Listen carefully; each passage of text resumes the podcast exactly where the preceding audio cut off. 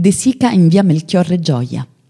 Miracolo a Milano di Vittorio De Sica è film realista ma al contempo fantastico, dove il ricorso all'allegoria è giustificato dal periodo storico in cui venne girato.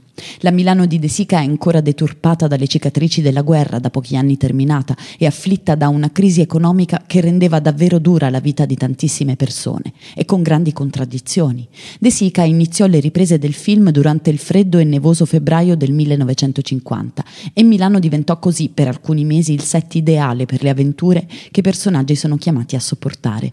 Il carro funebre seguito dal piccolo Totò percorre via Melchiorre Gioia con la martesana ancora scoperta. In questa scena vediamo le sequenze dei barboni che si scaldano al sole e i contrasti dell'epoca tra povertà e progresso.